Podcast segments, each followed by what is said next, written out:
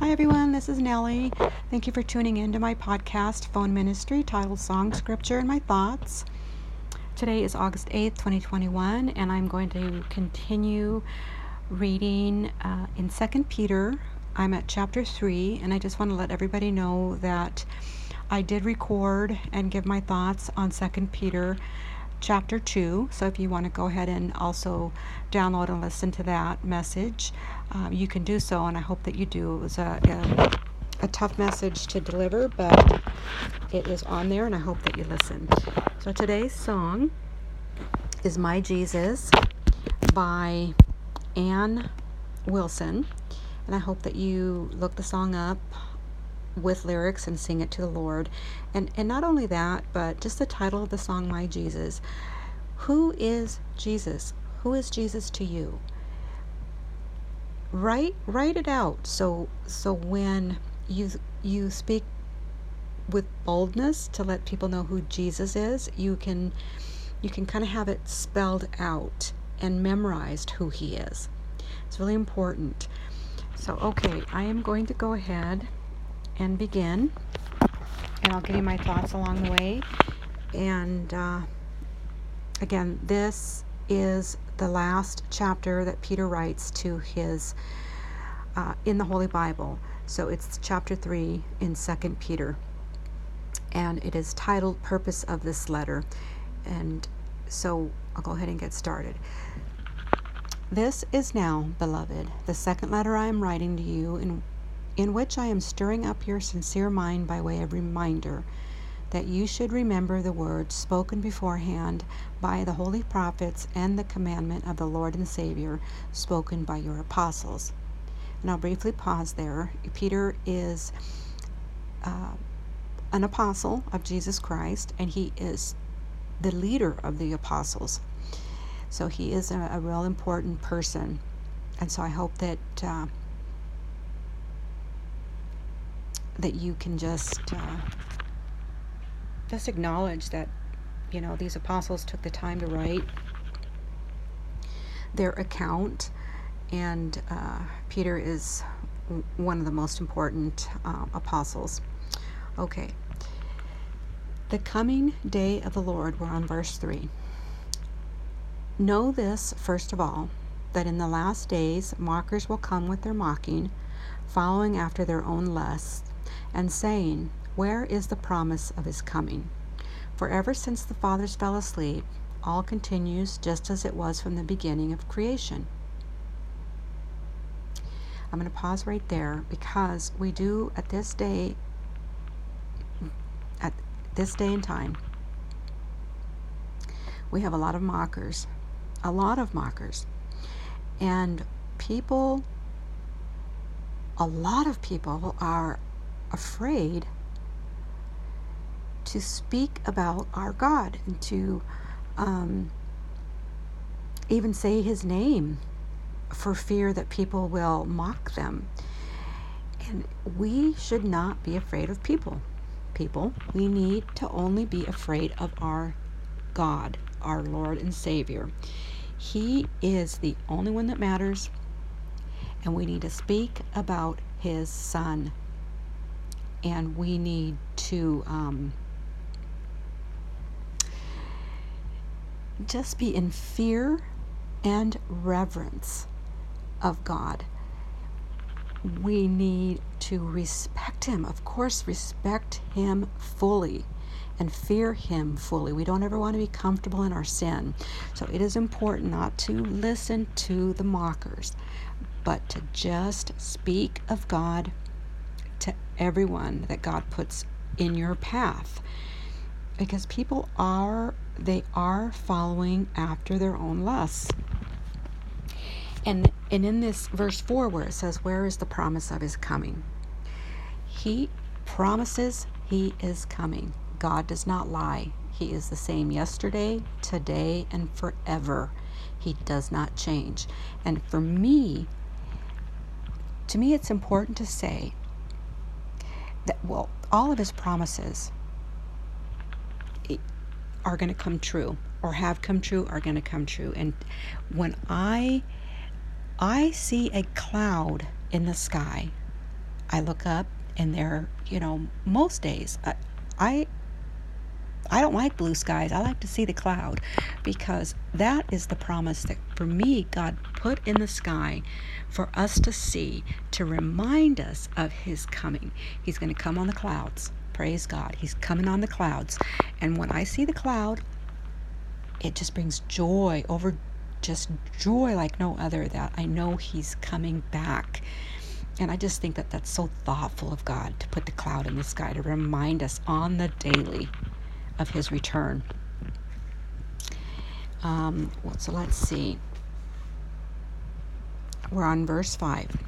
For when they maintain this, it escapes their notice that by the word of God the heavens existed long ago, and the earth was formed out of water and by water, through which the world at that time was destroyed, being flooded with water.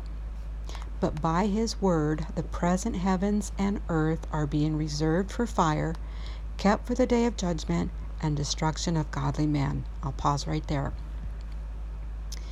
In last the last podcast that I did on chapter 2, I spoke about the flood and Noah's day and how God put the rainbow uh, he he had he made a covenant his first covenant after he flooded the earth he put a rainbow in the sky as a sign and a covenant that he would never flood the earth again well, now, when he returns, he's going to destroy the earth by fire. And this is a promise. He's not going to not follow through on his promises. This um, it will be destroyed by fire, and um, so it's just something that we all need to just remember. Also, that he does destroy uh, the heavens and the earth by fire, but he creates a new heaven and a new earth where we will never have any more tears. We will never have any more pain or suffering. All of that he does away with when he returns with the with the new heaven and the new earth. So that is why I look to the cloud and the sky and remember that one day and I hasten the day. And I just hope that you do too. So I'll go ahead and keep reading here. Verse 8 But do not let this one fact escape your notice, beloved, that with the Lord one day is like a thousand years, and a thousand years like one day. The Lord is not slow about his promise, as some count slowness, but he is patient toward you not wishing for any to perish, but for all to come to repentance. And that last word is key. We all have to come into repentance. Now, He is patient with you, but the Bible does say that not, not all people are saved. So, um, and then I just want to also reference that um, with the Lord one day is a thousand years, and a thousand years is like a day, is also found in Psalm 90, verse 4. So it's it's always important to note that you know things are mentioned a couple of times, if not three times, in the Bible. So Earth has a day 24 hours. Of course, we know that, but it's important to note that with God, a day is a thousand years. Can you imagine? One day is a thousand years to God. So He is not slow in returning. We are not on His time. He, is the one in charge. He, the Father is the only one that knows when he will return. And so, just just all of it, this by this um, letter is so important. This chapter is so important because there's a lot here that you know the reminder of the promises, good and bad. But the good, the bad leads to good if we're ready so, okay, we're on verse 10.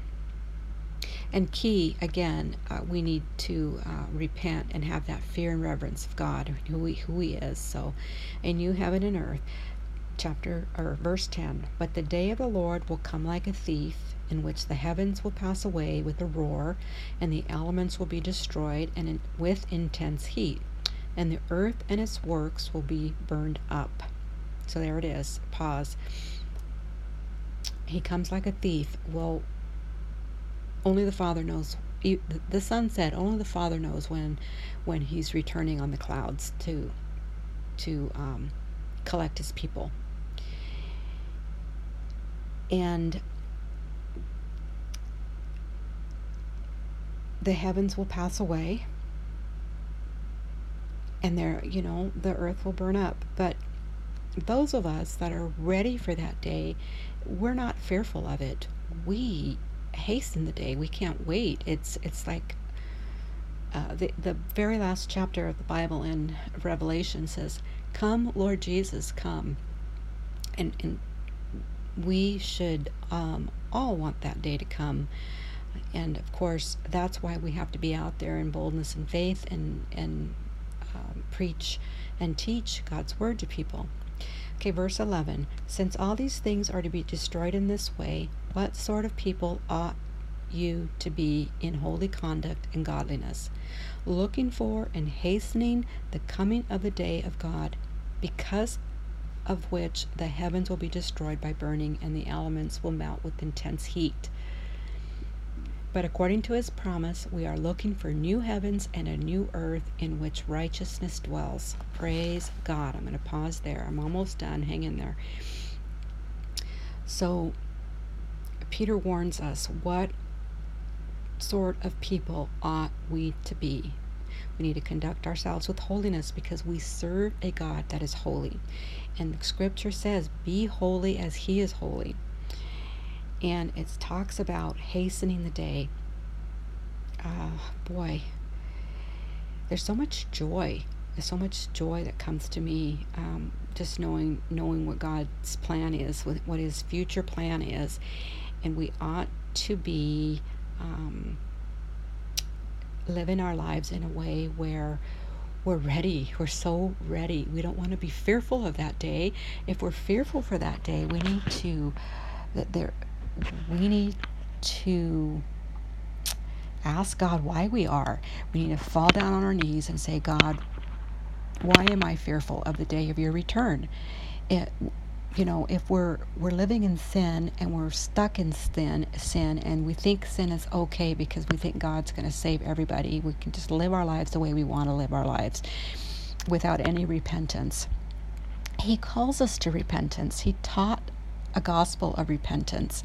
So uh, we need to be ready with uh, with that in mind. Uh, we should all be looking forward to that day when he returns, and we're all. Uh, none of us get it right. None of us get it right.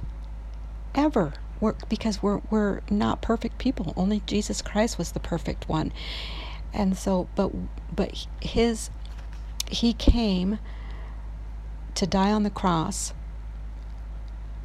to wash us clean of our sins if we accept the if we accept Jesus as our Lord and Savior and believe in our hearts everything that He did, that He resurrected on the third day, uh, we are born again and we are a holy race and we are set apart for God. And if we love God, we're going to want to live in such a way. It, it'll just come easy. If we love God, it'll just like be God, I, I want to serve you. I want to, I'm sorry I messed up. I don't want to take advantage of you ever, ever, ever. I don't ever want to be stuck in my sin. Help me to become, to live a righteous life because when he comes back when we're looking for the looking forward to the new heavens and the new earth in which righteousness dwells. So we want to we want to be with him right? And it's just think about that. If you're afraid of his coming you can come into a place where you're not where you're living your life for Jesus you're repenting of sin along the way, knowing that He's going that He's He already has us clean. He already paid the price for our sins, but we're not going to ever take advantage of what God's Son did for us. and, and by that I mean, oh, you know, I'm just going to keep on sinning, keep on sinning, and I don't care because God's going to take me just the way I am. No, you got to repent. That's such a key word in, in the gospel. Okay, so verse 14. Therefore, beloved, since you look for these things, be diligent to be found by him in peace, spotless, and blameless, and regard the patience of our Lord as salvation, just as also our beloved brother Paul, according to the wisdom given him, wrote to you, as also in all his letters, speaking in them of these things, in which are some things hard to understand, which the untaught and unstable distort, as they do also the rest of the scriptures to their own destruction. And I'll go ahead and pause there. Now he the apostle Peter, he wasn't perfect, but he was diligent, diligent in being found spotless and blameless. And he, he, he writes for us to be diligent. I mean, diligent means just that be diligent. Trying as much as you, trying as hard as you can at something to be spotless and blameless. And if you love God, like I said, it comes very easy to to turn away from sin and and feel bad about doing something wrong. I mean, it just if you if you're not feeling bad about sin, you really need to talk to God about it, uh, so He can uh, put you back on the right path. So you're not um, um, counted as the unstable that distort things and uh, to their own destruction because we are being taught a lot these days by the world to not hold sin as sin. Um, and uh, these people are unstable and we can't follow them. We have to follow God. We have to read the Gospels. We have to, the only way we can know what's right and wrong is by reading the Gospels. So you can um, know that if somebody's telling you something that doesn't line up with the Gospel, you can say, well, you know, actually, I, that's not the truth and um, know, know the word. Okay, verse 17. You, therefore, beloved, knowing this beforehand, be on your guard so that you are not carried away by the error of unprincipled men and fall from your own steadfastness, but grow in the grace and knowledge of our Lord and Savior Jesus Christ. To him be the glory, both now and to the day of eternity. Amen. Boy, that's the end of chapter 3, and boy, Peter really knows how to end his book with powerful, powerful words. And he's just saying, you know, he, he, you're gonna, you're knowing this beforehand, so you have no excuse, really, uh, to be on, to be on your guard, not to be carried carried away by by the world, and and what the world is trying to tell you, because they are um, uh, unprincipled men and um, you need to hold fast to the God of the Holy Bible and not ever let anybody lead you astray in wishy washy gospels, um, believing one thing and not another. Um, because it doesn't fit in with what the world's trying to tell you is the tr- uh, uh, the world is trying to tell you to believe one way, but God is trying to say, nope, don't listen to the world, listen to me. I don't change. He is the same today, yesterday, today, and forever.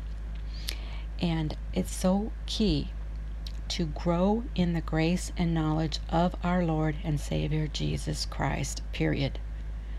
That is just so important. I'm going to read it again. But grow in the grace and knowledge of our Lord and Savior Jesus Christ. So grow, grow, grow. So I just want to conclude. Uh, last the last podcast, I talked briefly about the sword of the spirit.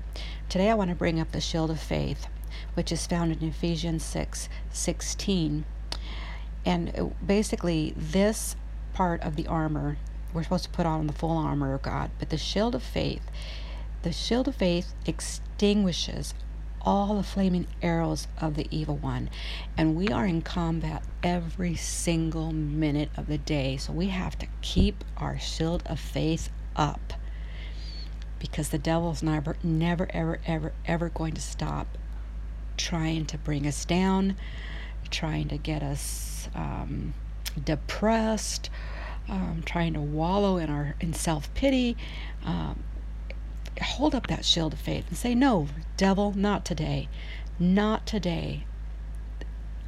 That shield of faith, it does extinguish all the flaming arrows of the evil one. So so important to hold it up. Okay, also open our mouths to make known and with boldness the mystery of the gospel. That's part of the armor. Speak boldness and proclaim boldly the gospel of Jesus Christ. Pray for that. Pray for boldness to speak out. You know, because we are all just, there cannot be one person that's not under attack because that devil is relentless. So we have to really, um, uh, it's key to remember his promises. Remember the cloud in the sky promises that he's going to return on the clouds one day to create a new heaven and a new earth for his people. His people and we want to always hold up the shield of faith to get rid of evil and just tell Satan to get behind you. So anyway, that that concludes uh, Second Peter. I want to um, probably go into one of, the Apostle Paul's books because Peter references uh, Paul's books in the last part of his book here.